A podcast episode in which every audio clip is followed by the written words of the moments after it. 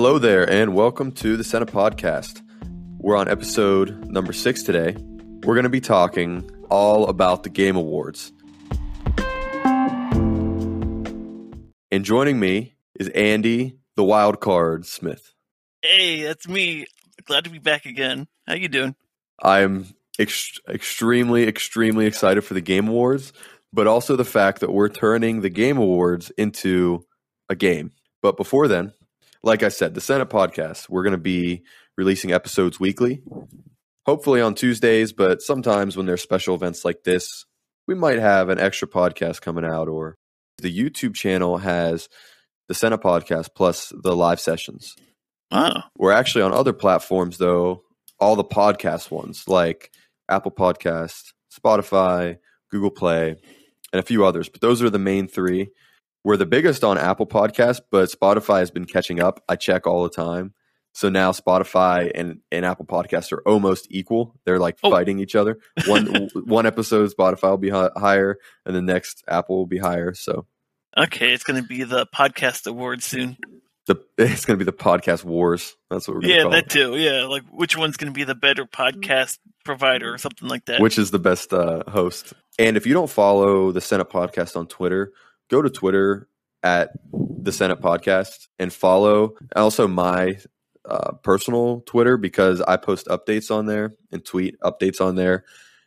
And one thing I recently tweeted was, you know, we're getting a lot of listeners on here, and hopefully we can keep getting more so that I can get sponsored by Anchor and all that. Because that's that's something interesting that you know is going to be able to bring in some kind of, you know, albeit small revenue that I could actually put back into the show. And I guess while we're on housekeeping, I have an idea for a second show. Mm. The problem is with the RSS feeds, specifically, um, things like Apple po- uh, Apple Podcasts require, I think, a subscription for you to have multiple shows or something like that. I, all I know is it's, um, you know, it takes more resources, obviously, to make a second show. Being sponsored would be cool because that's obviously revenue that you could invest back in the show to just make it better. And we're kind of rushing through this because this is going to be a packed episode talking about games. So before we talk about the games, though, this is where the fun begins. Here we go. The rules of the game, and the game being the Game Awards, the game, Right, the game. the game. Maximum of two picks per category for us. Mhm. Two points per pick that end up winning the category. Okay. So what that means is your one pick is your personal pick, and your other pick would be the pick that you think will win the category. Hmm. If you double down and your personal pick is the one you think the overall votes and the judges will ultimately pick, you gain double points. Okay. There are wild cards. Uh oh.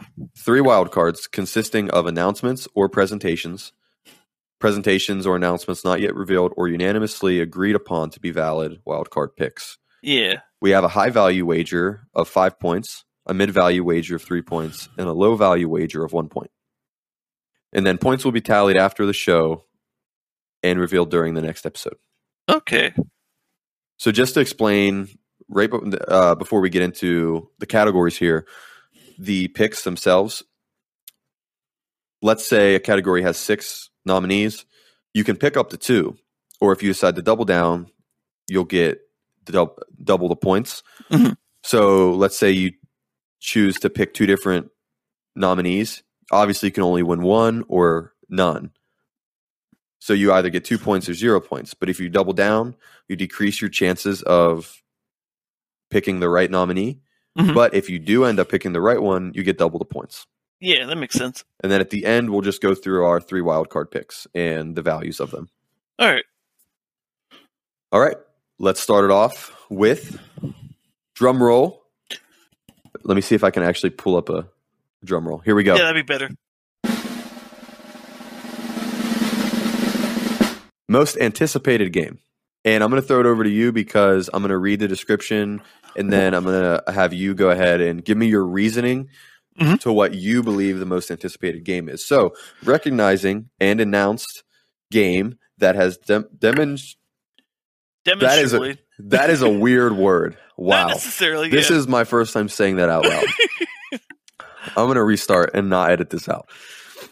Recognizing an announced game that has dement I can't even pronounce it. Do you want me to read Demonstrably. it? I'll read it. You read it. Okay, recognizing an announced game that has demonstrably illustrated potential to push the gaming medium forward. You didn't even sound right with you saying it, but Okay, that's a that is literally a made up word, Jeff. I, I've, honestly, yeah, that's the first time I've kind of heard it too. But yet, demonstrably, like demonstrating, Demonstrably. demonstrably. Yeah, that's how I wanted to say it. Yeah. All right. Demonstrably illustrated potential. that, uh, I think that also works too. We're illiterate. Yeah, All right. What what do you um, think is the most anticipated game, and how did you come to that conclusion? All right. Well, personally, I kind of am leaning towards Tears of the Kingdom, that uh, sequel for Breath of the Wild. I mean, the original was just such a high praised game, and although the ending was good, it kind of left wanting for more. So when they announced that they were making the sequel, it's just been, you know, everyone's eyes have been waiting for you know, to the social media for any type of updates, anything that would be like, oh, anything new coming out. Like people talk about it every year for like, you know, major stuff, you know, E3, this. Um, it's just really big stuff. That'd be my personal pick. However, I kind of think Hogwarts Legacy is probably going to be the one that actually ends up being picked, only because I'm seeing a lot more buzz overall on social media for Hogwarts Legacy, especially for like games for pre-order and just different things showing up um, on search engines and stuff like that. Very interesting. I'm writing it down now. Keeping Okay. track um, so that I can tally it up and we can see how bad you lose. So Oh, okay, right. We're gonna go with that. I had a similar thought process, but we landed we ended up in different places. Oh, My personal pick was Hogwarts Legacy. okay. I am not a fan of Harry Potter, but that's not because I don't like Harry Potter. It's just I've never really have gotten into the IP in Yeah. any way whatsoever. Um, games, movies, books, whatever, what have you. However, Hogwarts Legacy, all of the trailers I've seen, it has, you know, it has, it's made it basically my most anticipated game. Like out of all of the nominees right here, Mhm. I want to play Hogwarts Legacy the most. So that's just Yeah. my personal one. However, the one I think is going to be the most anticipated is Starfield. Oh, all right. And that's because, like you said, for Hogwarts Legacy, all the buzz you see for it, Yeah. that is the feeling I get when I see Starfield on Yeah. social media. hmm Normally, I would say, of course, The Legend of Zelda, the the sequel to the Breath of the Wild, Tears of the Yeah. Kingdom, would be the most anticipated. But there hasn't really been anything going around social media because they haven't really announced anything. Yeah. So it's very possible that obviously Legend of Zelda, that's huge. It could Right. definitely be most anticipated. But I really think all of the Bethesda game studios fans are going to come out for Starfield. Yeah, and just by looking at the poster that they have for it on the website, kind of gives me like an anthem type of vibe, and that was another like highly Ooh, anticipated. that was a game. highly, yeah, very highly anticipated. I mean, I'm sure it's completely different, but I'm just looking at it, and the first thing comes to mind is like that kind of reminds me of something like from Anthem, and that was way back. Oh yeah, that's blasphemous, but you know, I see what you're saying. yeah. Okay. Moving on to best adaptation, recognizing outstanding creative work that faithfully and authentically adapts a video game to another entertainment medium. Ah. I will throw it over to you for this one too. I, I think uh, since I'm the host, I can just do what I want. So Yeah, exactly. I'm just the pawn. You tell me what to do, and I dance like a monkey. yes, I dance, monkey, dance. okay. All right, I gotta cut that out. yeah.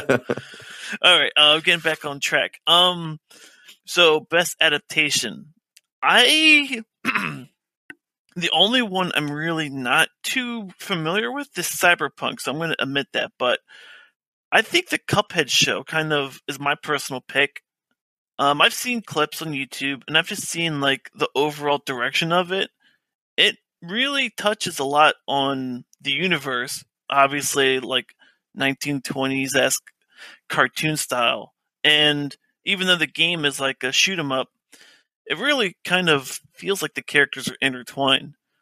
So I would go with that as my personal pick. Okay. As far as what I actually expect to be picked, it's probably going to be it's a tough one, but I think it's most likely going to be Sonic the Hedgehog 2.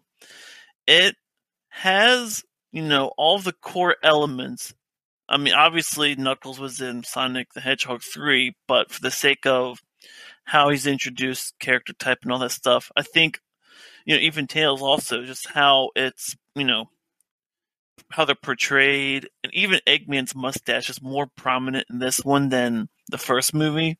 I see what So I you're saying. Yeah, so that's that's what you're saying for the like the faithful and authentic, you know, adaptation. Yeah, and uh, and just um, uh, we all know the Sonic Nightmare from you know when they first showed you know Sonic the Hedgehog live action, but he's come a long way, and I feel like that would be the one people would resonate the most with and be like, yeah, this definitely did the game justice. And I think even the voice act actor slash actress for Tails is actually um from Adventure Two. Yes. Don't quote me on that. Oh well. I don't know if it's if you know she's from Adventure Two. I know she's from the games though. Uh, Yeah, one of the definitely games. from the games in particular. Like I should know in- that. But Yeah.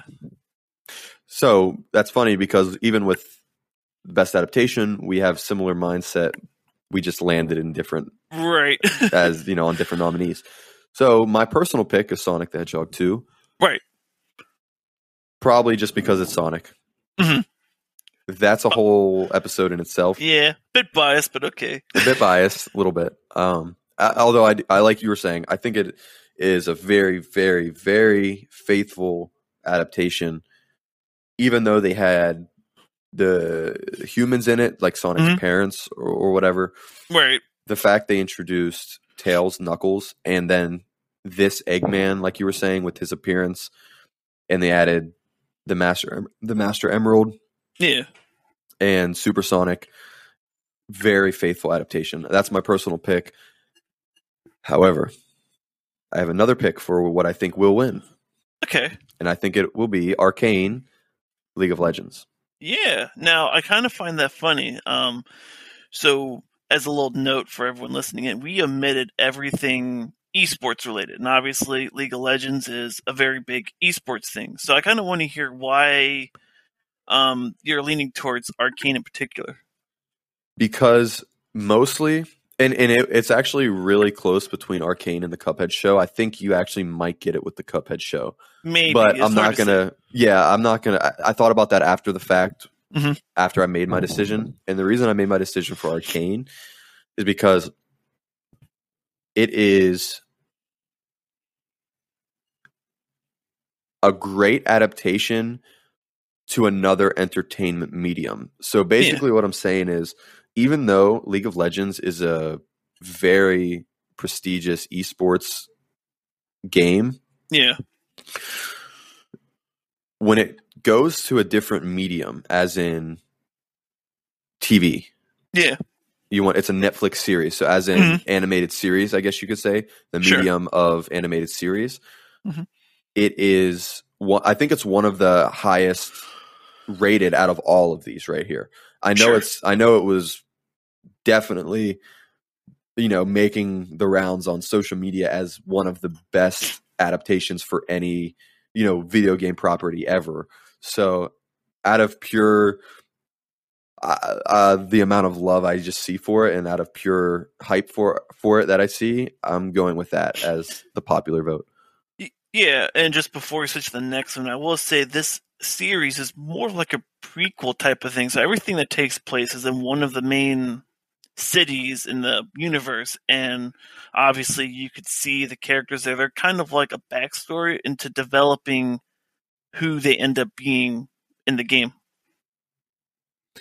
So I yeah, I definitely think that in the Cuphead are probably the two. I don't know. Sonic has a chance, but anyways, always always fun to speculate on adaptations Yeah, because that's kind of what the podcast is about. It's about all forms of, of pop culture. Yeah. Which is, you know, Netflix series to movies to comics to games to whatever. it's how we So- interpret it. Yes. Next category Best Debut Indie. Ooh, I love this Yes, category we, so we love the debut indies. Well, we love the indies and all of uh, everything that consists of that. So, for the best debut game created by a new independent studio, what's your pick? All right. Uh, so I admittedly know most of these except for Norco. I kind of had to look that one up, but I'm just going to omit that from my decision making. I personally love Vampire Survivors. It Oh, okay. You're playing Yeah. it. I didn't know that.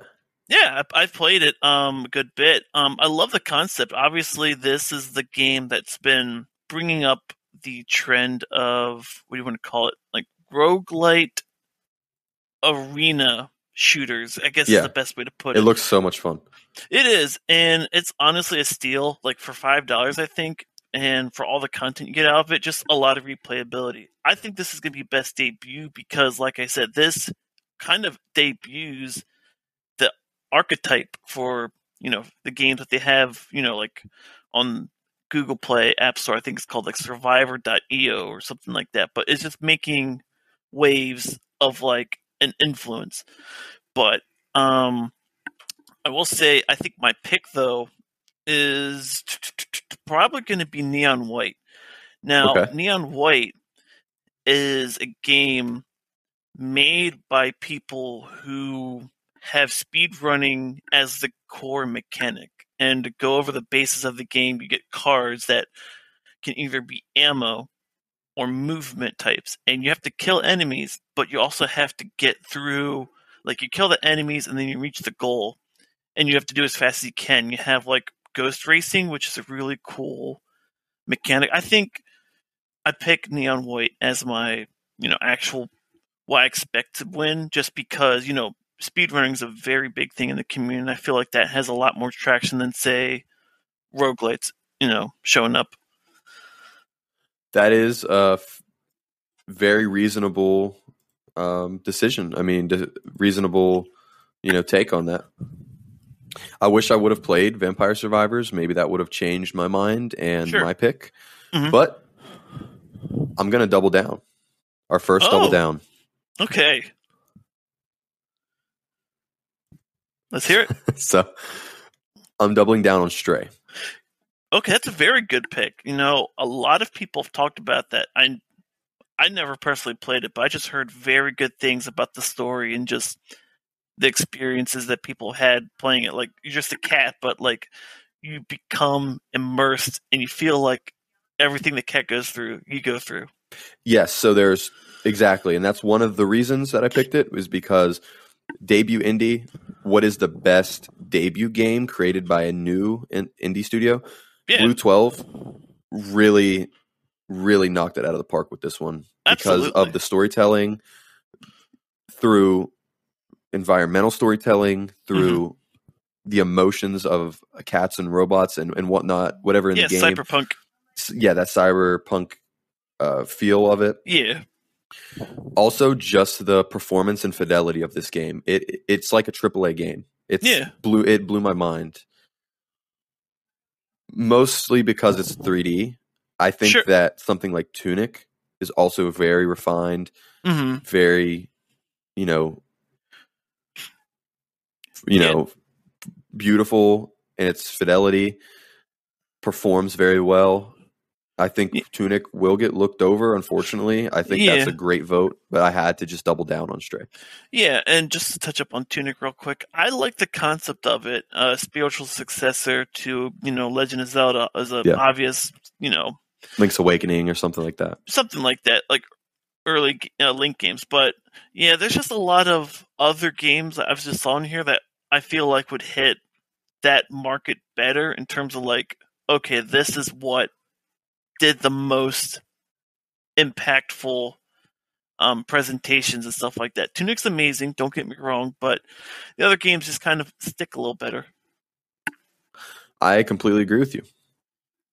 Now that's just debut indie. We got best indie coming up later on, Mhm. but our next category is content creator of the year. okay, let's let's stomach this one. yes. So, for a streamer or content creator who has made an important and positive impact on the community in 2022, hmm would you like me to go ahead and get it out of the way? Uh, doesn't matter. However you want to look at it. I put Karl Jacobs. Okay, I I can see that. Now, Definitely, yes, yeah. the reason I put Karl Jacobs is because he's the only one that I've watched out of all of these people. Yes. Now, I actually, um, I actually had to look up these people. I've never heard of any of these people ever before. And when you think content creator, the first thing you should be thinking is like someone who is prominent. And I'm sure I'm probably in a niche corner of Twitter or whatever, but uh, needless to say, I think personal pick's probably Karl Jacobs also, just because I found out he did you know Smash Bros content, and I can resonate with that. I feel like of the people here, I like him the most. But in terms of who's actually going to be picked, it's probably going to be Nibellion. We have the same one. Okay. Yeah, it just happens. But like, unfortunately, I feel like the awards is going to go to regurgitating content Yes. Yes. and just letting people read it. And that's basically what I'm getting out of him. And I'm just going to rant about this really quickly, not too long. But right, go ahead. these other candidates aren't exactly who I would pick. I mean, Ludwig, he he just um honestly I forgot oh yeah, no, it's Nobru. Nobru is like the Portuguese Fortnite player. QT Cinderella is just like a co-host for people streaming. And I think Ludwig's in a relationship with QT Cinderella, so they're just like I guess they just watch people is what I'm getting at. You don't ask me. yeah, exactly. This is one of the categories I feel like they really botched it.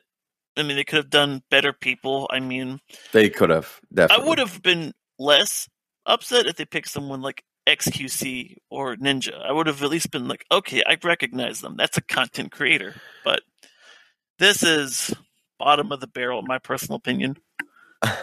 ruthless, but I agree. Um, and the definition who has made an important and positive impact on the community in 2022. Mhm.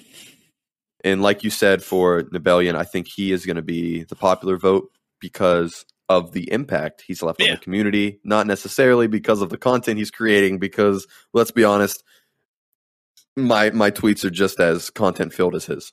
Sure, and basically the impact being Yes, he paraphrases so that you could just read it easier. Like, oh, here's a what? A two if that's the case, article? Warriors Wario sixty four should have been nominated and won because Wario sixty four is like Ne- Nibellion, but way better. Yeah, and Clip I, it, I think we should just skip this. Clip it. Just move to the next category. clip it. All right, next category: best multiplayer Oh, for outstanding online multiplayer gameplay and design, including co op and massively multiplayer experiences, irrespective of game genre or platform. something I can respect a lot better. Okay, so that means you can go ahead and uh, start it off. Yeah, sure. Um, so best multiplayer. I mean, each of these games have a community of their own for the most part. So, I guess when you put the category best multiplayer, you have to look at what um has like the most traction to it. Um, I will go with actually. This might be a, double down for me. I think I'm gonna Okay. double down on Modern Warfare 2. Okay. Um, I've been playing that on and off, you know, like maybe like two hours before I go to bed, but um, it's something simple. You just you know shoot people. I think that kind of fits like the the mold of multiplayer because you have literally playing against other people, randoms that either going to make it or break it. Um, you can group up with people. They've recently added Warzone and Dead Man's Zone, so there's definitely like big map content too. Um, the other candidates do have their own quirks for their own communities. Like, um, I will say Overwatch 2 is kind of an exception because it's also, you know, team based, but uh, Modern Warfare 2, I just feel like kind of hits the whole multiplayer online. And even if co missions too less multiplayer for Warzone, I think this hits all the marks. Yeah, I, I think you're right. I'm also just going to double down on MW2. I, it's my personal pick, and I wasn't sure if I was going to double down on it, but Mm. reading the description, outstanding online multiplayer gameplay and design. Mhm. You can argue that Overwatch 2, the design is the same as Overwatch 1. It really is. It's Splatoon polished. 3. I will say that it's pretty much the same, but um, I mean, to Yeah. give them some credit, they do polish and balance some things. well, that's like make- Splatoon 3. It's it's it's very similar to Splatoon 2 except it's kind of balanced and polished. But what is it doing different with design? And you can say the same thing for Modern Warfare 2, but then when you go down to including co-op and massively multiplayer experiences, Mhm. I mean, you don't get that with MultiVersus or with TMNT Shredder's Revenge. Unfortunately. Specifically for best multiplayer. Yeah. I I agree with you. Let me Okay. let me mark that down. We both doubled down on that. Wow. Okay. Yeah, that's the, one of the first double downs on both of our parts. Yeah, that's, a double. That's a, a double double down. That'd be like a quadruple down. Quadruple down on it. Okay. All right. Let's see if we quadruple down on this category. Best sports slash racing Okay. For the best traditional and non-traditional sports and racing game. Mhm. All right. What's your pick? I am not versed in sports games. I mean, they do have like, I guess how to put this? They do have their unique games, and like obviously Gran Turismo, NBA, FIFA, F1, and OlliOlli World. They're all sports, and I think I think I'm gonna just start with the what I expect to win, Okay. and that's probably going to be FIFA 23. I mean, okay. sports is one of those things that has an international level, and even though it's not that popular in you know, I guess North America in particular, in the rest of the world, it's a very big thing. Like soccer, you know, instead of you know they differentiate art football with football americano, which is like that's their thing. But Is that Soccer. okay? So did you say that's your personal or that's that's what I expect to win. I just said that's Okay. one. Personal is probably OlliOlli World. okay? I like the style of it, and it's Me something. Uh, the skateboarding theme just kind of looks nicer. I mean, the other ones require a big investment in like knowing the teams, knowing the players, knowing the actual combat. Like not the combat. I'm sorry, but the the actual tactics in playing them. OlliOlli World just seems like a simple pick up and skate kind of game, especially with the art style that it suggests. So personal pick OlliOlli World and what I expect to win FIFA. Solid choices. I agree with you on OlliOlli World. That is actually the one I think is going to win. That's not it. That's not my personal one. Ooh, But I'm throwing a kind of a wild card out there because I was hearing some negative things about FIFA 23. Also, I heard nothing about F1 22. And then Mhm. 2K23, I've heard next to nothing about. So sure. my wild card pick is actually going to be not necessarily my wild card pick, but my shot in the dark Yeah, pick is going to be OlliOlli World. Yeah, that's probably a better wording. We'll save wall pick for later. Yes, oh, that's going to be interesting. But my Yeah. personal is Gran Turismo 7. Oh, okay. Really, because I've been really, really wanting to get GT7, but I've been waiting for the holiday season to get it Yeah, because that's the kind of game. Not necessarily. I like I like arcade racers more than anything, Mhm. but GT7 looks looks like a sim racer that I can get into, and I've played other Gran Turismos and I love them, but I'm just going to go with GT7 as my personal and OlliOlli World as the popular vote. yeah, definitely. I'm looking forward to seeing how this one plays out. Yeah, it's it's always interesting when it comes to racing because if you remember last year, there was a big controversy over Forza not being uh, nominated for Game of the Year, Mhm. And th- it was a big, you know, like I said, controversy over racing games not getting respect. So we'll see what happens this year. Yeah. All right, moving on to next category: best sim slash strategy game. Ah. Best game focused on real time or turn based simulation or strategy gameplay, irrespective of platform. Okay. Yep. All right. I'll just I'll take Yeah, the go ahead. initiative. I'll just beat you to it. but um, personal pick is probably going to be Total War Warhammer Three. Now, okay. I've, Ooh. I've never played three in particular, but I've played one and two. And one of the things they have in like air quote early access right now is their big mega map, and I think it's called Immortal Empires. But basically, that's like the loyalty program, if you want to call it that. If you own any of the content from the previous Total War Warhammer games, it will contribute into that corresponding game. So right now, if I were to pick this game up, anything that I had from Total War Warhammer 1 and 2 would be bundled in there as available, I guess, factions and commander units. So that's personal pick. Um, when I think as far as like actual vote, this was a toss up, but I think it's probably got to be Mario and Rabbids Sparks of Hope. The only reason why I say that is because, in terms of strategy, I feel as if that's going to have the most people invested in it. I mean, obviously it's for kids, but you got to consider Have you played the first one? uh, bits and pieces of it. I mean, I That is that is a very rented it. violent game. yeah, Made made for the the most hardcore of adults. Probably. I mean, the, the presentation doesn't look like it, but I'm sure you would probably get like, oh wait, this is more gritty than I expected it to be. No, it's awesome. It's a great, honestly, great series. Rabbids mixed with Mario for that um tactics type gameplay. That's actually my personal pick. Oh, okay, yeah, Mario Rabbids Sparks of Hope. yeah, because it kind of gives me like that Fire Emblem type of positioning that I think is a really cool, you know, approach to like combat. Honestly, it's a great strategy game.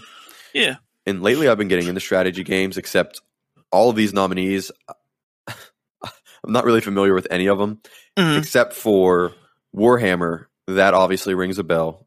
Mhm. Very prestigious series. So that's going to be my popular vote. I I think Warhammer 3 is going to take it. yeah, definitely. I'm looking forward to that. I will say honorable mention would have to be Two Point Campus because Oh, this of course. is the this is the sequel to Two Point, Point. Hospital. Hospital. Yeah, that's on Game Yeah. Pass. Yeah, so this definitely gives Is- you I wonder if Two Point Campus is on Game Pass. it could be, but it's hard to say. It's probably going to, you know, bundle into that at some point. At some point, yeah, because that that Two Point series or whatever you want to call it, the Two Point, It's Point. very successful. Like I Yes, mean, the people exactly. in that kind of it's like more of a management type of game. So I can't really.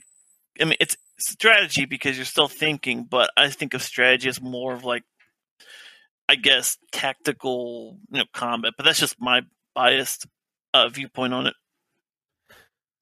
Yeah, I, I was really interested in jumping into it. I think I actually downloaded it on my Xbox, but Oh, unfortunately, I hope it loses so we get points. yeah, we'll see. Yep, points for us. I'll take it. All right, next category: best family game for the best Ooh. game appropriate for family play, irrespective Mm-hmm. of genre or platform. Uh, I, I think we'll just beat around the bush and just. I'll go ahead and pick. Go ahead. yeah. Um, best family. This is interesting because I see family play as you know literally something anyone can kind of pick up and get into. Now, all of these are family friendly, no doubt. Well, I'd say Star Wars is kind of iffy, but personal pick is actually it's probably going to be personal pick Splatoon 3. Okay, that's that's that threw me off. Was Yeah. not expecting that. Yeah, and then I think uh, Nintendo Switch Sports is going to be the one actually That wins. actually threw me off too. We uh, this is the first one we have not picked the same, or at Oh, least you know at all. We have we've Yeah. each picked a different one yeah, in Now both of our go over- decisions. yeah, go yeah. ahead. Um, Splatoon 3. My reasoning on that. Um, it's just because the concept is innocent enough, you know, just shooting paint.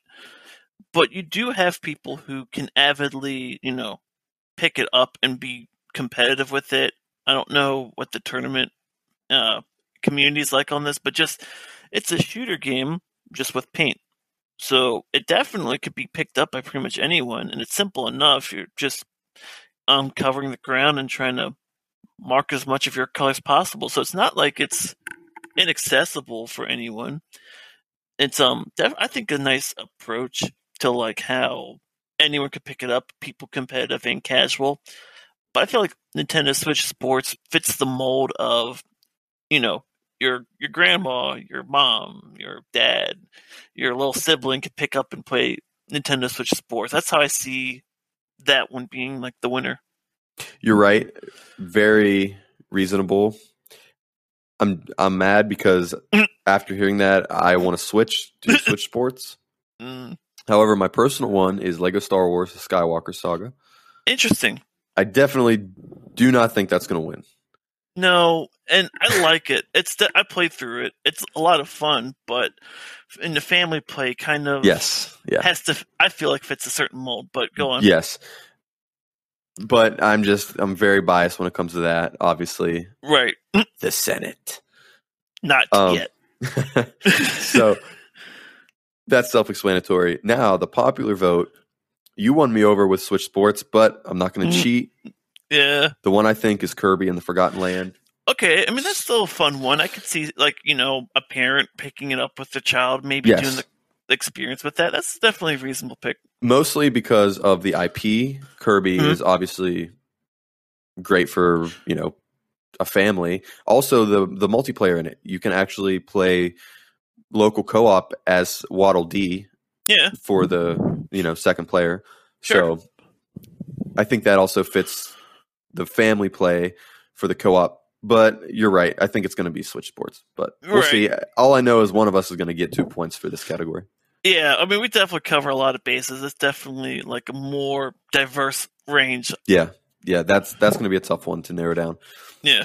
So moving on to best fighting game for the best game designed primarily around head-to-head combat. Yeah. And there is a couple good ones on here. Now, I am. I'm nowhere near as experienced with fighter games as I'm sure a lot of our viewers here are. There are people in this community who, if I boot up casual, you know, you know, competitive, not even competitive, but like a casual one v one, I'd get smoked in not even ten seconds. But getting back on track, personal pick is I gotta say Sifu. I like the, the Really? style of it. Okay. Yeah. Um, it just fits like you know, it's head to head combat. I mean, it's not the the mold of you know multiplayer fighting, but when you think about it, Sifu has a solid fighting core to it, and that if that doesn't match the description, I don't know what does. Now let me let me stop you right there because Yeah. I wanted to pick Sifu, Mhm. but this is the way I interpreted it. Yeah. So let's see if you can change my mind. For the best game designed primarily around head-to-head combat, I was Mhm. thinking of player versus player, Yeah. which is Sifu doesn't have. No, it's sing- it's single player Sifu. Yeah, that's the biggest thing on No, that. I, I believe it's probably the best fighting game. Maybe I wonder if it's nominated for action. I forget, Maybe. but yeah, I do. I, I agree with you. So, what's your um, popular vote? Popular vote is probably got to be MultiVersus. I think is just the one that people are resonating with. I mean, I think from what I've seen, the the tag system plays like a very solid part. You know, basically kind of the DC Smash Bros. And a lot of people love that kind of stuff, and it's free to play. So it's a fun another- game too. yeah, definitely. Um, I'm hoping that they have more customization down the road. I mean, obviously it's stuff locked in battle passes, but I'm hoping that as like the years come by, they give you more varieties. You know, like I don't know, like the Dark Knight type style for Batman would be like a really good example. That'd be really fun to pick up. But um, I think that one just because it's free, good solid gameplay, and like you said, more focused on competitive head-to-head combat. Yeah, and I'm just going to jump right off of all of that and say that I agree. That's my personal pick. Oh, MultiVersus player Mhm. 1st games. They came out the gate with a banger with that one. yeah, Very definitely. popular. You know, somewhat buggy, but it was like you said, free to play. Mhm. Huge success. Um, amazing roster and uh, actually amazing uh, post launch support. Yeah, So I think that is a strong, you know, strong choice for the winner for this category. But my popular pick, I think, is going to be JoJo's Bizarre Adventure All Star Battle Royale. yeah. Um, JoJo's, you know, games have been scattered throughout the years. There's like periods where there's a couple back to back, but then they have these droughts where you just don't hear from them in a while. And this one kind of crept up, and I'm kind of interested to see that on the listing. Yeah, me too. And the there's a podcast I listen to, and they talk about the JoJo game sometimes. And from what I hear, this is a pretty good fighting game. So I just think MultiVersus is a little too actually niche and buggy because it's a almost a mascot platform fighter, which is actually not respected among fighting games hmm in reality, even though you kind of think they would be. But I'm trying to think of Evo in my mind right now. Which of these are going to be at Evo? You know, I'm sh- I don't I don't really know because I'm not into Evo like that. But I would say the popular vote's going to be between the King of Fighters and JoJo's Bizarre. hmm So I'm just going to 50-50 shot here, shot in the dark, JoJo's Bizarre Adventure. Yeah, definitely. I mean, I think this is another um, kind of like interpretation of it. I like Yeah. how this could go either way. I agree. And that's going to be the theme for I guess this next category, best RPG. All right. for the best game designed with rich player character customization and progression, including massively multiplayer experiences. Okay. Now, Do I have some thoughts on this one? Yes, I do. Some big, big thoughts as I write down Mhm. which ones I picked. yeah. Which uh which one is you let's go with this. Which one's your popular vote? Popular vote. Uh, I know the funny thing about these games, they can be nominated for multiple awards, and I kind of want to shy away from it only because These other these these they look cool, but I think popular is going to be Elden Ring. Okay, yeah, me too. I don't even need to explain it. Nope. Yeah, role playing. I mean, literally. But um, I guess ones that I like. Um, I guess I resonate with Pokemon Legends Arceus. Um, I never played it, but you know, I feel like that would be the nice, you know, alternate timeline for Diamond and Pearl. Like, oh well, Dawn yeah, that's and true. Dawn and the other character don't know his name, but you know, it's like, hey, familiar characters, but new setup. And I think I just I resonate with that better with the other ones. They're all looking like good games. I've heard of Xenoblade Chronicles a lot, but that's going to be my choices. I've heard every single one of these are really good. Yeah, no doubt. I've wanted to jump into Triangle Strategy. Okay. I haven't. I would still like to, but my personal pick is also Pokemon. Okay. So we have the same picks for this one. Yeah. I actually haven't played Pokemon Legends Arceus, Mhm. but I'm obviously biased towards Pokemon. I don't think it's going to win at all because looking at the description, best game designed with rich player character customization, that Yeah. eliminates Pokemon. And progression, including massively multiplayer experiences. Really, all really, Pokemon Legends Arceus doesn't fit that description whatsoever. Not necessarily.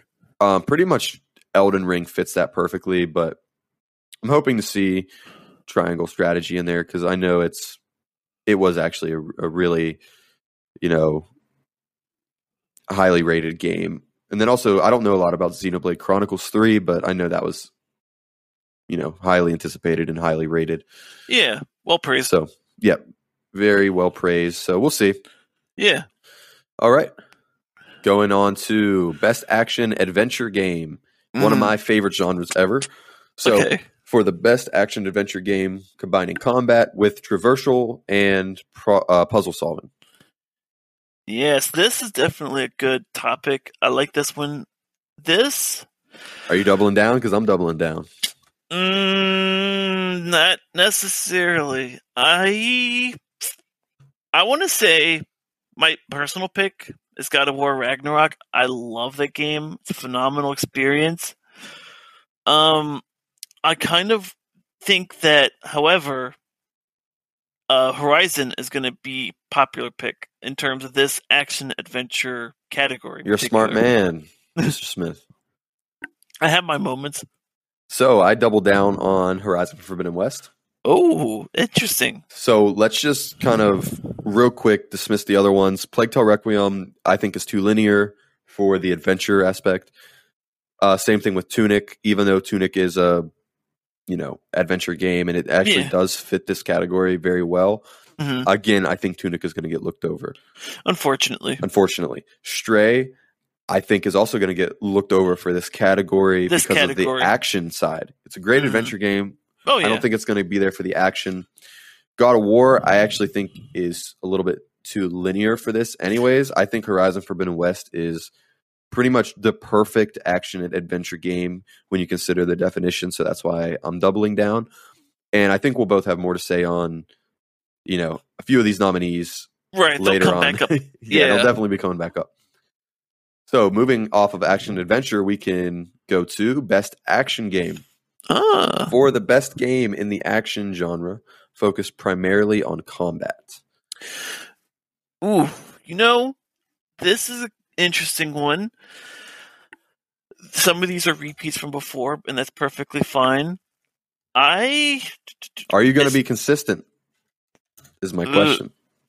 I don't know. I mean, primarily on combat, and combat can be different, you know, interpretations. But for me, I want to say this is probably going to be a double down on Bayonetta 3. Wow. Okay. Yeah. That actually. Uh, okay. You might pull ahead on points here. That's Maybe, smart. Bayonetta 3, like my reasoning on this, um, Bayonetta series just is heavily inspired by Devil May Cry and combat. I mean, like the whole concept of the game is like you kill enemies in stylish, you know, maneuvers, and then the intermission, like when you're moving to a spot somewhere else, is very short. So at its core, it I feel like it's primarily combat based, and people, um, there's you know some controversy around certain things involving Bayonetta three, but in terms of its core gameplay, I feel like I resonate with that better with the theme of the category, and I just feel like it's a popular pick that people are going to, you know, cling on to. That is very. That is that's a very good pick from you. I Mhm. think I think it's a very good pick. Uh, you're going to get some points for that. Probably you're probably going to get four total. I, I think maybe two. I, I can expect two. We'll see how that. Um. Oh, you doubled down, so you got to get four. Oh yeah, I did double down. Yeah, all or none. Yeah. So this I thought you were going to pick Sifu as a second one, which is I think the Mm, popular pick for this. I think Sifu. it could be. I mean, it definitely is action. Don't get me wrong, but Yeah. I told you before about my stance on fighting games. That's why I picked Sifu for that. Action games, it it's interesting, but I think Bayonetta hits that action, I guess, rush a little That's better true. than Sifu. There is one game on here that I think was very surprising and is a better action game, which is TMNT Shredder's Revenge. That's definitely a reasonable one. That's like a fits action because you know Exactly. Yes. you're beating up hordes of enemies. It, it uh, doesn't get more action packed than that. Yeah, and that's pretty much it. With the amount of mayhem going on on the screen, with you know, you can have up to a total of eight people. It's a great co-op experience to where you can just you know run through the the game. I guess not necessarily, you know, fighting like you do in Sifu with direct hand to hand combat or whatever, but like Mhm. you can use all the different abilities and combos, which Yeah. I think lends itself to the action genre, which is why I think Bayonetta 3 is a solid pick. So I think it's actually between TMNT Shredder's Revenge and Bayonetta 3. So that this is going to be a very interesting. Yeah. I'm looking forward to this. Yeah, definitely. All right. So for the rest of this show up until the end, Mhm. let's kind of give our quick picks up until Yep. the top three because the Yeah. rest here are kind of um not less important categories, but categories that are definitely they don't need as much explanation. Okay. Like the next one we're going to best VR game. Mhm. For the best game experience, playable in virtual or augmented reality, irrespective of platform. What's your pick? Uh, this is a double down on Bonelab. I actually played Bonelab. Um, you know, compared to the other ones, this feels like the best VR experience in my opinion. Um, I'm gonna have to halfway agree with you. That's gonna be the I think the popular pick, but my personal Sure. pick is the sus pick. So Uh oh, Among someone's Us. kind of sus. Anywho, I, ha- was- I just have to. That's bias. yeah, yeah, understandable. Um, actually, shout out to Moss Book Two. I can't wait to get PSVR two so I can play the Moss series. yeah, Game looks awesome. okay, Also, Bonelab's solid pick. You're right. yeah, You're just right. we'll see. All right. Innovation and accessibility. Great category. I love they have it on here. Mhm. Recognizing software and or hardware that is pushing the medium forward by adding features, technology, and content to help games be played and enjoyed by an even wider audience. What's your pick? Okay, so I see it. Um, kind of interesting choices here, but I'm gonna say uh, the Quarry personal pick, Okay. and then Last of Us Part One Okay. for popular pick. All right. Well, just to piggyback off you, Last of Us Part One, uh, I'm doubling down on because of Naughty Dog specifically. I think just them as a developer, super, you know, forward thinking in accessibility. Also, I played the Quarry. My biggest complaints with the Quarry are the accessibility features. Really? Okay. Yes. This is definitely an interesting one. I never played um, the Quarry in particular, but I just I'm felt very like confused. Yeah, I'm just confused as to why they have it. I mean, I guess because the jump from Until Dawn and, and whatnot to the Quarry, Yeah.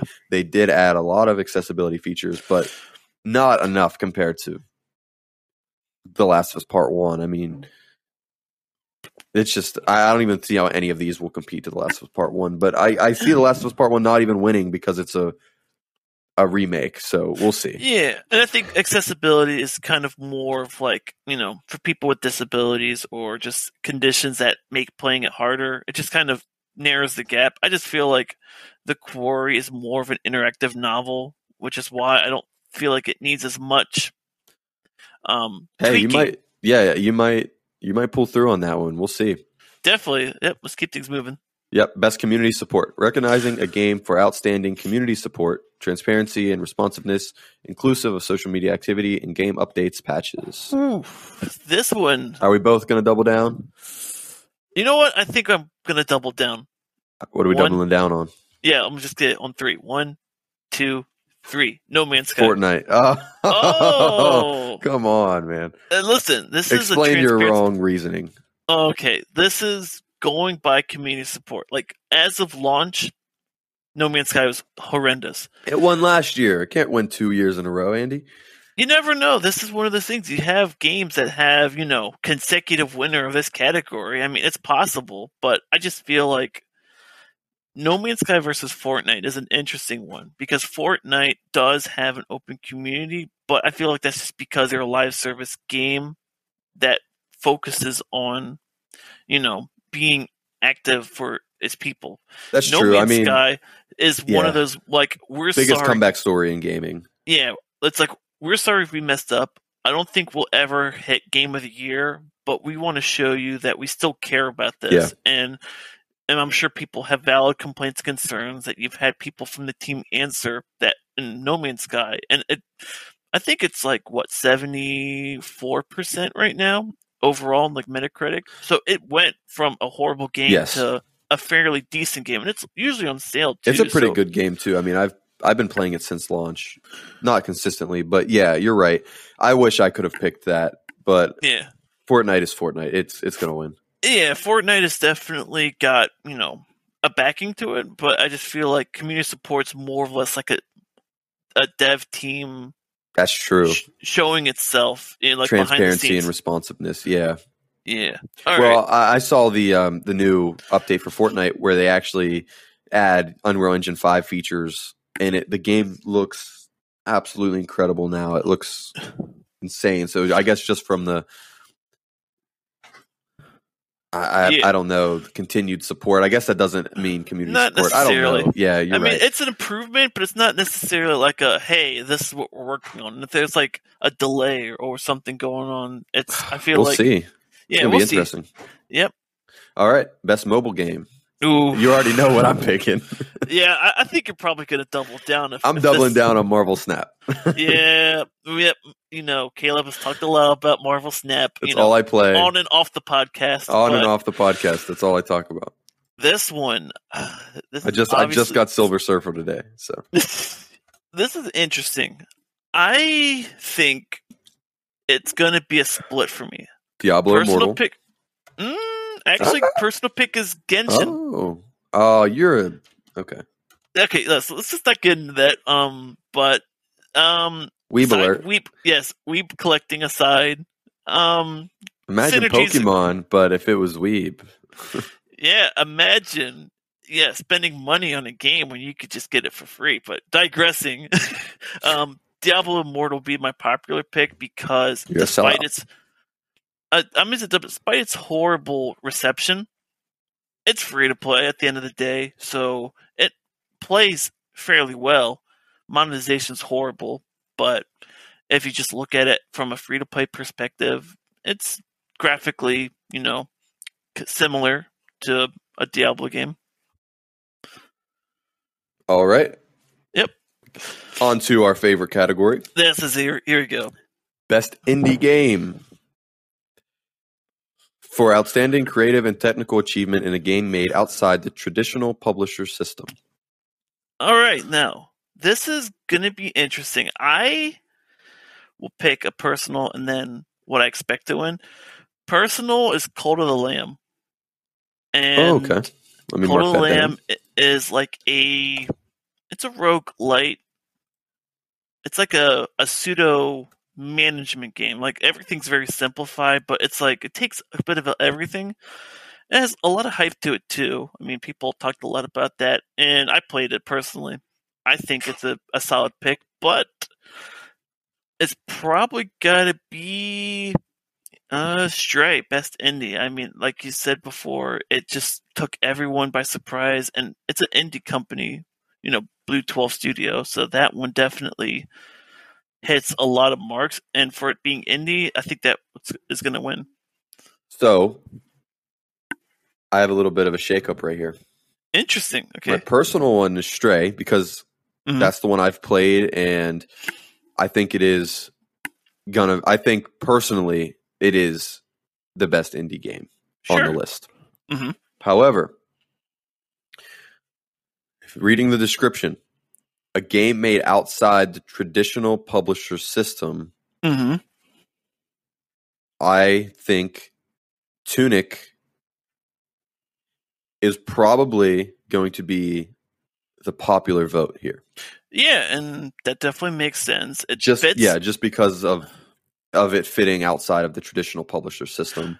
the only reason I didn't pick that in particular is because it holds, you know, an attachment to the Legend of Zelda series, and I see an indie game as something that shakes up a lot of the original molds that you'd expect from, you know, a game that you pick up and play. Um, definitely not bashing on Tunic in any way. I think Yeah, it's a really good game, but because it, you know, people look at it and it's like this is a spiritual successor to the Legend of Zelda. It's tied to a very popular game. So while it might be really good in its, you know, presentation and performance and everything, it still is tethered to some degree by a more mainstream influence.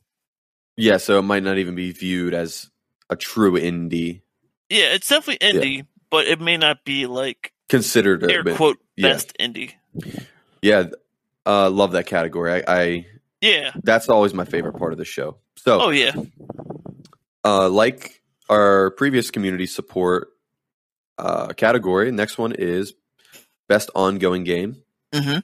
Awarded to a game for outstanding development of ongoing content that evolves the player experience over time. I'm just going to go ahead and double down on Fortnite, basically because of what I said earlier Yeah, with the think- updates and all of that. So Yeah, that holds true. Now, but, but, but, but this is going to be an interesting one. I'm going to do a split. This is going to be personal pick Fortnite. Actually, no, let me free, switch it around. Personal pick Destiny 2. oh okay Popular vote Fortnite. okay Now, Destiny Respect. 2 does have pockets of, you know, I guess, n- little to no activity in terms of what they're adding, but it does have, you know, PvP into it. So it, you know, it's also like consider that Destiny 2 is the closest that Sony PlayStation owners will ever get to a Halo experience.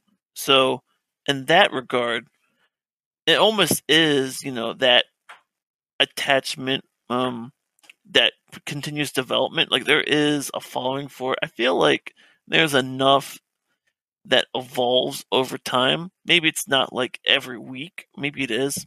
Haven't played in a while, but it is yeah it's definitely impressive i love hopping back into destiny 2 every once in a while because yeah. yeah it is a great ongoing game And it's free to play, which is interesting for a game developed this caliber. Now there are Yeah. things that, you know, put you at like a big hindrance, but if you really wanted to spend zero dollars on it and, you know, just shoot, you could do that.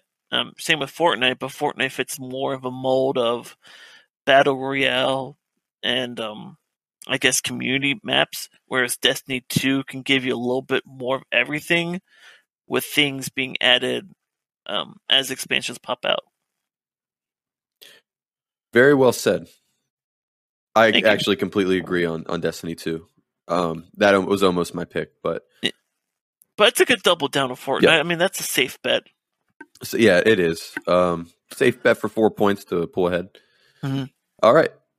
Games for Impact is our next category for a thought provoking game with a pro social meaning or message. Honestly, I'm not sure what any one of these games are about. However, I'll just double down on As Dusk Falls because it's really the only game I've seen a trailer for, and it's an Xbox Game Studios games, and you know votes love to go to the underdog, so Yeah, I'm that gonna. is Xbox. I admit, um, I actually had to look up videos like trailers real quick before we started this, just to get an idea. Um, so I never actually played any of these, but if I had to pick, I feel like um personal vote was as as dusk falls because it gives you that Walking Dead atmosphere. It Yeah. just the style is really cool. It looks really nice, but my actual vote looks like it goes to a memoir blue. Like Okay. from what I've seen, it's about this woman who like weaves in and out between like 2D animated renditions of I guess like a woman and her daughter, and it's like the woman seeing the daughter through various points of her life. I feel like that's going to be like one of those like heartstring pulling games, and a lot of these other games do look like they'll fit that, but I think there's just something about people um, I'm sure there's people who can relate to just being like uh, a single, having a single parent in their life and just being like them versus the world. I feel like that's going to hit that stride. Yeah, I I love it. Um, you you know more about these uh, these games than I do. So yeah, just by 10 minutes of watching trailers. exactly, you're a, you're a scholar now. So there we go. I'll take next my degree. category, best performance. I love this category, and I love the I love these nominees. So Yeah, awarded to an individual for voice over acting, Mhm. motion, and or performance capture. ooh, this is going to be an interesting one. I, I know my personal. Yeah. Now, I unfortunately have to admit Immortality because I've never actually played it. Um, but going with the other four, this is. I think the question would be: Are we saying overall, or are we just saying as of current, like within the next year or two? Because at least four of them have had at least a predecessor game, and that has had varied opinions for that. I guess I guess it depends on how you want to look at it.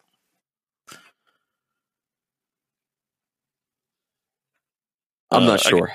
Yeah. Um, uh, I guess it's just gonna say for game year, so we're just gonna assume for the beginning of 22 to the end of 22, just to play it safe. Um, if that's the case, then I am gonna have to go with a double down actually on Sunny Suljic. oh wow. I, I feel like Christopher Judge, don't get me wrong, is phenomenal as, you know, the older Kratos, but um was it? Um the uh, the previous Kratos just like I feel like a more attachment towards, but the Atreus, you know, Sunny, I think he hit it out of the park with just, you know, portraying, you know, the frustrations of being with a strict dad, also wanting to like break free but not like yeah. leave his dad, you know, behind. But I think he played the duality very well. Of them, you know, of the two, I just feel like Atreus has more potential to grow, and I feel like that performance is, you know, done phenomenally. I agree with you. I, I actually wish I could change my my votes to Atreus, uh, Yeah. Sunny Suljic. Yeah. However, my personal pick is Christopher Judge. I think Sure. he kills it. Obviously, we don't even need to go into his performance. All of us know how amazing Christopher Judge is as Oh, Kratos. no doubt, great Yes. performance. Now, the shot in the dark Yeah, is the popular vote, which I am going to say Ashly Burch as Aloy. Okay, yeah, that definitely makes sense. I, you know, Aloy's been an interesting one. You know, I never actually got to finish the second one, but I played through all the first one, and yeah, I, I think that definitely makes sense. So here's uh, here's my three reasonings for that. Mhm. Almost double down on it. Yeah, the winner last year was a kind of influenced me to pick Ash, uh, Ashly Burch yeah. um, for also motion capture and performance capture. I think oh, uh, Aloy and Horizon Forbidden West is probably more uh, physically expressive than any Yeah. one of these, and then also the lines of dialogue. I don't obviously I don't know if her li- she has more lines of dialogue than Christopher Judge and or Sunny Suljic or whoever else yeah, but with just how massive the open world is and all of the Mm. people she talks to and the you know just the, the amount of dialogue i'm going to go with her as a popular vote yeah. And we do have a lot of options like um, dialogue branching paths. I don't think they make a big impact on the game, but different, you know, remarks and stuff like that definitely plays in, you know, her as a performance. yes and i love horizon forbidden west um, the horizon series so Mhm. all right next category best audio design hmm recognizing the best in-game audio and sound design so i'm to throw it to you give me your personal vote and then your popular vote Yeah, now audio design, I think, kind of is a broad theme. It is, But, yeah definitely Uh, Look at this category. I mean, this is very it's broad. interesting. Yeah, uh, it covers a lot of bases, but uh, I might go with personal pick Elden Ring, um, expected pick Call of Duty. Okay, we have very different picks. So quickly explain that. Uh, Elden Ring, obviously, it just takes a fantasy atmosphere, manifests it into something tangible. I think if you could perform something like that, that deserves merit for you know having that audio design. But For the uh, Call- fantasy aspect and then the complete opposite end of the spectrum. I mean, yeah, it's his best in-game audio and sound design. So designing the sound for Elden Ring, I mean, I feel like is a very monumental task that they've pulled off very well. But um, getting the popular pick for Call of Duty, um, from what I played, it feels realistic enough. I mean, obviously it's not, but it sounds you know immersive. I have the Pulse 3D uh, PS5 headset, so the sound quality on that is superb and it feels like the game delivers that particular um you want to call it you know um performance Solid pick. Uh, and then, then just to explain audio design for a second, i obviously see this as in-game sound effects, not necessarily any kind of music or scoring. Mhm. That's actually the next category. But for the sound effects, my personal is Horizon Forbidden West, just because of the sounds of the dinosaurs and the weapons, Mhm. and you know, just those that tech within that world. I don't want to give any spo- spoilers, but Yeah. very interesting sound design. However, I am 99% sure the popular vote is going to be Gran Turismo 7. Mhm. From everything I've seen of the sound effects from the cars, from the engine to the way the, the different tires sound on different tracks, the, the tires will give off different sound if, if it's raining and the track's wet. I mean, Yeah. the you know, That's responsive, and that's how it should be. it is it goes down to the very very minute details Mhm. in this in the audio design sound effects so Yeah. all right that's that category and then moving on to score soundtracks for outstanding music inclusive of score original song and or licensed soundtrack All right, now I'm going to touch upon this. I actually played Metal Hellsinger. Um, definitely one of those niche games. Um, have you ever heard of Bullets Per Minute? yes yep Okay, yep. Basically, it's inspired heavily by Bullets Per Minute with a more rock-inspired, you know, yes approach. But um, I guess if you want to talk about it, it's saying just how it's implementing its music, best score in music. So, um, personal pick would be, I would say God of War. all right well just to stop you right there we have the Mhm. same picks Okay, i picked god God of war as my personal and then metal hellsinger as yeah, the popular, uh, just Yeah. for the music and, and soundtrack, like you were saying. So, yeah. why'd you pick God of War? God of War because it takes, you know, inspiration from the different themes. Like obviously it's in a Norse theme, but Yeah. there are moments where you have like the orchestra and like the performance like have Greek undertones like, you know, for Kratos' past. And I really like how things blend in the seamless like, you know, per, you know, assembly of music. It just gives you like an immersive feeling. Um, Metal Hellsinger is because um, uh, the one thing about the game in particular, it's got like a combo system, which is like a multiplier. If you do better on it, the music progressively gets better. So I think the inclusion of how it's put in there fits that mark, and it's a music um, oriented game. So obviously the the whole purpose of the game is to shoot, but Yes, to music. I. Plus, they do have um, PC um, custom music as a workaround. oh wow, I didn't even know that. I guarantee you, that's what's going to win it. Yeah, and Yeah. it's weird because you do have to do some like you know get some extra programs, but you technically can set it up to your own music if you wanted to. You are right about that. So, almost in the top three. Yeah, So, top four, uh, fourth category, best art direction for outstanding creative and or technical achievement in artistic design and animation. Mm, now you know what this is interesting. I Very think, interesting. I think this is going to be a double down on me. Go ahead. And what is it? Double down on scorn. Ooh, okay. Yeah, this is a spicy one. and That's I'm a spicy myself. one. Okay. okay, so all these other games have, you know, an overall gameplay performance that makes them very well. Uh, Scorn, I never actually played it, but I watched a lot of like the cutscenes because it really drew me. Like I was intrigued by it, and I think that's part of. Visually stunning. Yes, that is one of the biggest things. It, it Almost take, picked it. Yeah. yeah, it takes the concept of flesh and machine, morphs it into this unrecognizable blend. It's grotesque body horror in a sense, and like the atmosphere, as bleak as it is, it feels alive, and I think that's like what they were going with the direction of it being the blurred line between living and not living, which is a very Yes. phenomenal interpretation. Very artistically. I mean, like mind boggling.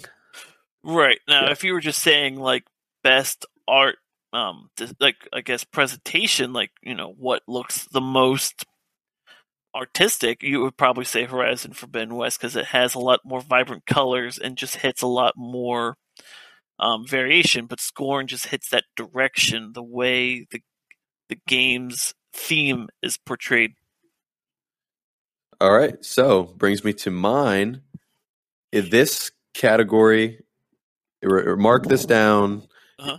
Remember it if I'm wrong. This Okay. will 100% be won by Elden Ring. Okay, that definitely makes sense. I could see that, like, kind of how I said before about the whole audio being, you know, manifested. I think, I think art direction just taking something that normally wouldn't exist and giving it breath. That's a that's a solid pick. Now, that's not my personal. My Oh. personal is actually Stray. Oh, and you just okay. have to play it to see what I'm saying. uh, that's understandable. I, It- I it- It is very atmospheric yeah, because of the presentation and the the te- like what it says here in the description the technical achievement in artistic design and animation yeah. that's just Uh, my personal obviously i, I believe elden ring will 100% win this category Yeah, that's solid. And the only reason why I didn't pick Stray is because when they say like design, you do have the robots, which are definitely unique. I think it's hard to put that as like, I mean, like the the cat definitely is the main focus of the game. And while you have stuff going on in the background, and that does have an influence on the game's direction, I kind of want to see it as like a big bundle package of like everything being the theme. Like it's more like a cat in a very colorful environment versus you as this in scorn like this humanoid thing. As a are you a part of this world? Are you defecting from it? it hard to tell, but I guess that's just going off a bit about that.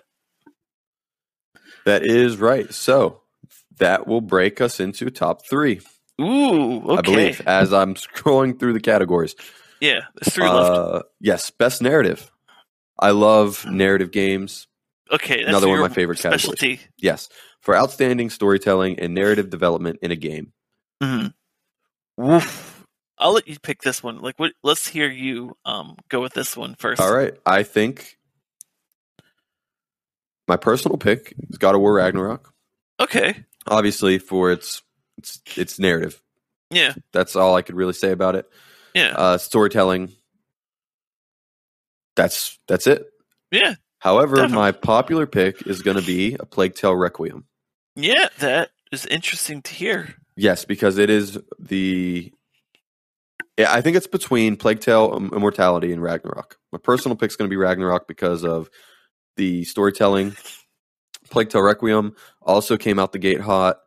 I think it's only going to be beaten by Ragnarok, but there's a chance that the popular vote could say that Requiem had a better narrative and storytelling element to it. I haven't played it. I I have it downloaded. I really want to play it. I just haven't had the time yet. So that I'm going to split it between those two. Th- I think we're very similar, but um, personal pick is I think where we both align on that. I God of War Ragnarok just hits a lot of strides. I love it. Phenomenal story. You know, like I said before, the development of Atreus. Um, but I think my actual win is going to go towards Horizon Forbidden West. Oh, interesting. Okay. Now I've watched a lot of the cinematics for Requiem, and the, obviously it does have a very strong narrative, and it will draw you in. I just think that Horizon has more of a, I guess, more to offer than Plague Tale, because Plague Tale is somewhat linear, and there is like almost a duality in the past and the present. Um, obviously, since this game's been out for a while, I'm just going to spoil the part of the first game. Uh, what you think is, you know, currently the past is actually the future, Yes, and in the past is you might present. be right actually about because of the storytelling aspects. Yeah.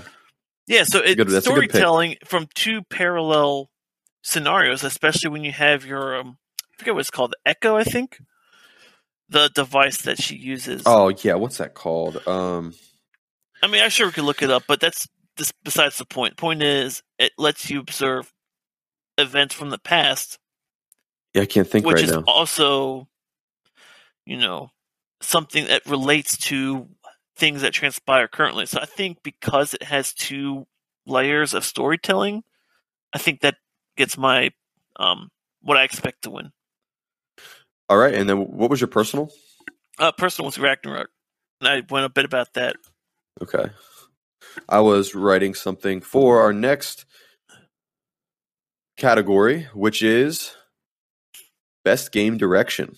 Yeah, awarded for outstanding creative vision and innovation in game direction and design. Very interesting category. yeah, I think this is unanimous right here. yeah. I think so too. Um, game direction. Well, actually, it might not be. I'm doubling down. This one is going to be probably a split. Okay. Okay. Um. So obviously, creative vision, innovation in game direction and design. I want to say personal is going to be Stray. Okay. And then what I expect to win is going to be Elden Ring. Okay. What I expect and what my personal is is Elden Ring for sure because specifically with game direction, there is no other game on this list that has innovated the direction and design of their game more so than Elden Ring. With the open world and everything about Elden. I just I can't see Elden Ring not take sweeping this. I'll go all in. I, I'm a bit biased, and the only thing why I say that is because I think we'll talk about this coming up in the game of the year, the finale. So I'll save my following point for that. Yeah, so a lot of what we've been saying has been leading us to our reasonings for game of the year. So, without further ado, Of course, the moment we've all been waiting for. the final category. Game of the year The 2022. Yes. Recognizing a game that delivers the absolute best experience across all creative and technical fields. All right, now I will say this has got to be. I talked about this before. Um, personal is going to be God of War Ragnarok. I feel like when it comes to the story, the combat, the experiences that you have, and just everything put into it, I've resonated with the God of War series far more than I have with all the other candidates. However, I think Game of the Year is going to go to Elden Ring because, and this is kind of going back to the category before about direction. Um, FromSoftware, um, the Dark Souls community is huge, and people know about it even if they've never played it to some degree. And even though um, the Dark Souls community has pretty much been linear, the open world aspect and taking that in a layer that's never been done for that community is astronomical. And I think I said this before, but the the change of the experience itself really helps define game of the year because game of the year is something that stands out compared to the rest. So Ragnarok, while I think is probably my favorite game, it holds a formula very similar to the previous game, so it doesn't have as much of a shift as you you know you would expect. And the previous game was 2018, but between that uh, those two games, the shift adds more, but it feels kind of linear. Elden Ring takes it on a more proportionate level, and that's why I think those are my choices. I have the same votes as you. My personal is God of War Ragnarok. Mhm. And then game of the year, 2022 will be Elden Ring. There is I no believe- other game this year that has accomplished what Elden Ring has accomplished, you know, let alone my feelings for it. Elden. Ring, you know, not my favorite game this year. I actually like Stray more than Elden Ring. I like God of War more than Elden Ring. I have more Yeah. hours put into Elden Ring than any No. other game on this list. But I just I'm not a fan. But there's no other game this year that did what Elden Ring accomplished. Yeah, I think you messed up a bit there. You said you put more hours into Elden Ring. No, I did. You did. You actually I did. it. I put more hours into Elden Ring than any other game on this list, and I just don't like it. I oh, tried. Oh, yeah, I tried to get into it, but that's the thing. A lot of people this year jumped into Elden Ring that would have never jumped into any Souls games because of Yeah. what Elden Ring was able to do. not necessarily to do, but what we were able to do within Elden Ring. Yeah. The almost sandbox experience for a Souls like game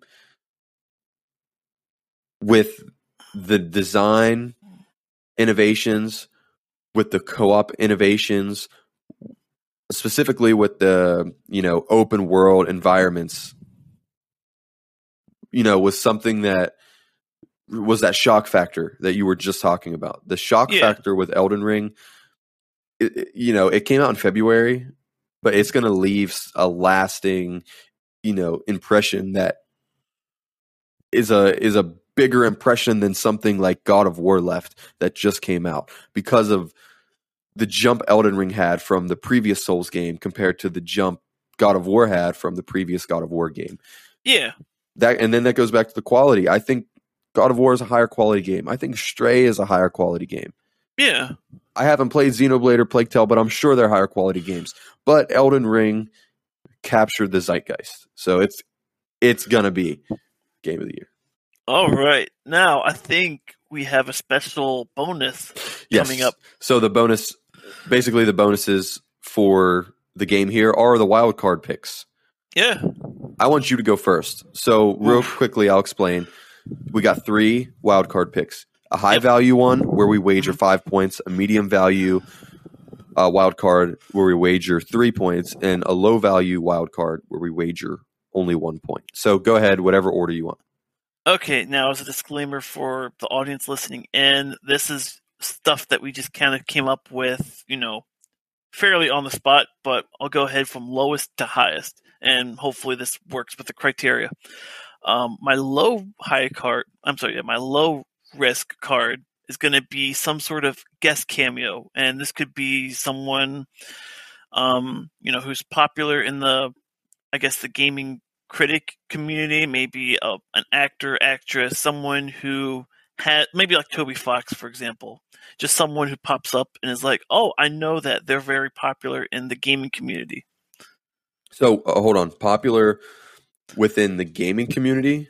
I would So- say so because of it being, you know, video game awards or just the game awards, a level of relevancy to.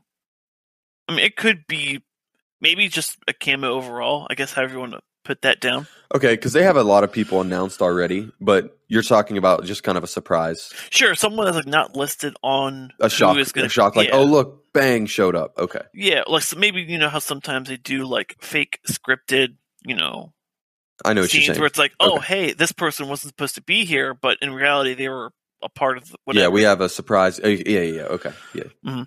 Like Hideo showing up at the Xbox event. yeah, Yeah, something okay. that's like, wait a minute, that's not supposed to happen for the viewers, but in the, you know, I guess in the game awards, it's like Pretty- we'll pretty- wait for yeah. towards the end or something.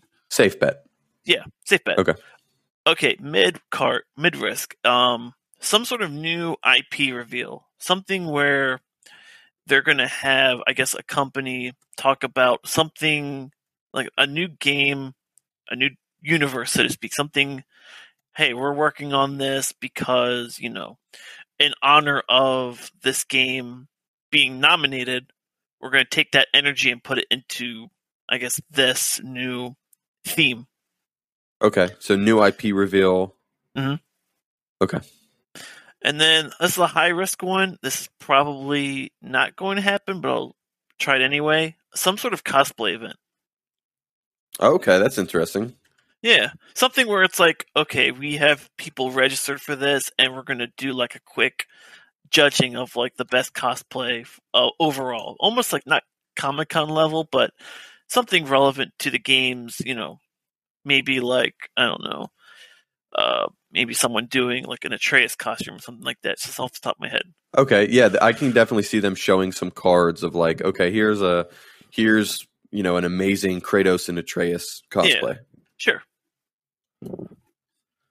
Okay, I'm writing that down. All right, so mine low value wild card pick would be Suicide Squad Kill the Justice League release date trailer. Oh, that's actually a really good one. Something. Yeah. So they've shown a story trailer, a gameplay trailer, reveal trailer.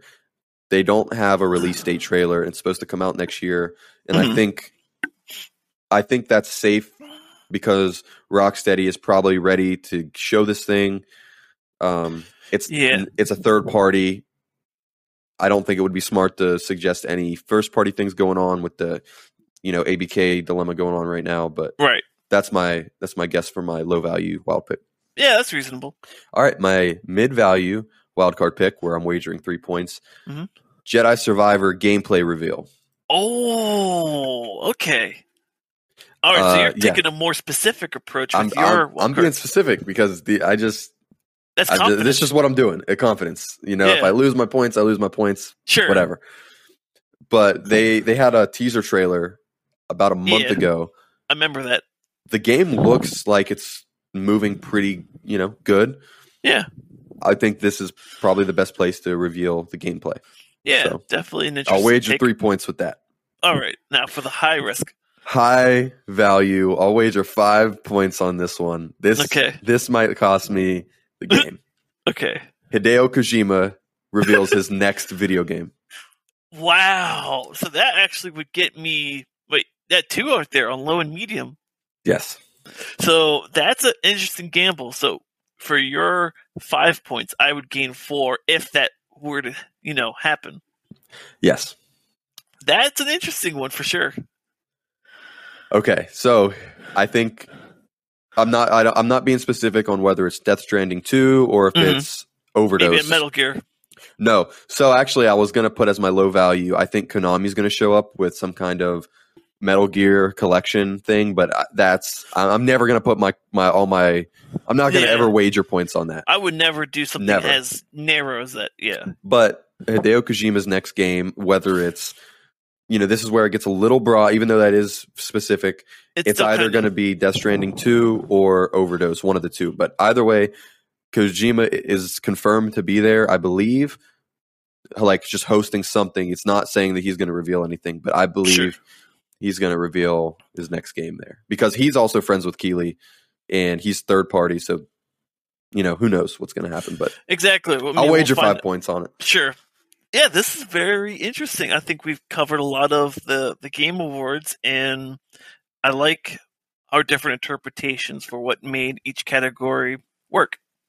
Yeah, so what I'll do is I'll go ahead and, and make sure I get the finite list down, and then I'll be watching as the awards go by, ranking it for us, and then also uh, hoping my wild card picks show up so I can get some points. But Yeah, I mean that could be the like you said, what makes it or breaks it. You might have like a losing streak, or maybe not losing streak, but just be far behind, but have that one clutch wild card make the big difference. five either way. points, yeah, that's Yeah, huge. Maybe I'll just lose like three points because like oh whoops. Yeah, uh, I ima- guess- yeah, because imagine if you lose your your fifth one and I get my fifth one, that's ten points yeah. for me. so that's how you know unpredictable this could end up being.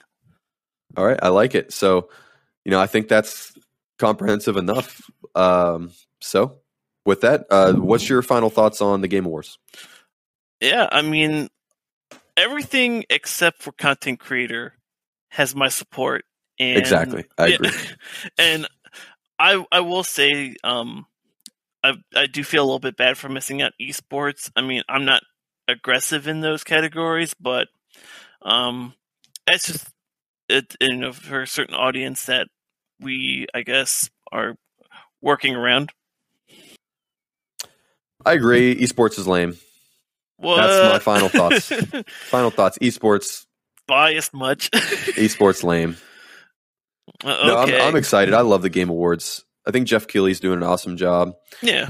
You know, I love what he's you know I love what he's doing because it brings uh, you know awareness and awards and credit to the people that are working hard on these games. That you know this is pretty much the only time of year where it gets into the mainstream because things like the Dice Awards, not a lot of people pay attention to that. A lot of Yeah. people don't pay attention to you know uh, GDC or TGS Yeah. or anything like that. So this is the mainstream thing, you know, all, all thanks to Geoff Keighley, this and Summer Games Fest. So I'm excited for it. Can't wait to see how bad I beat you in this.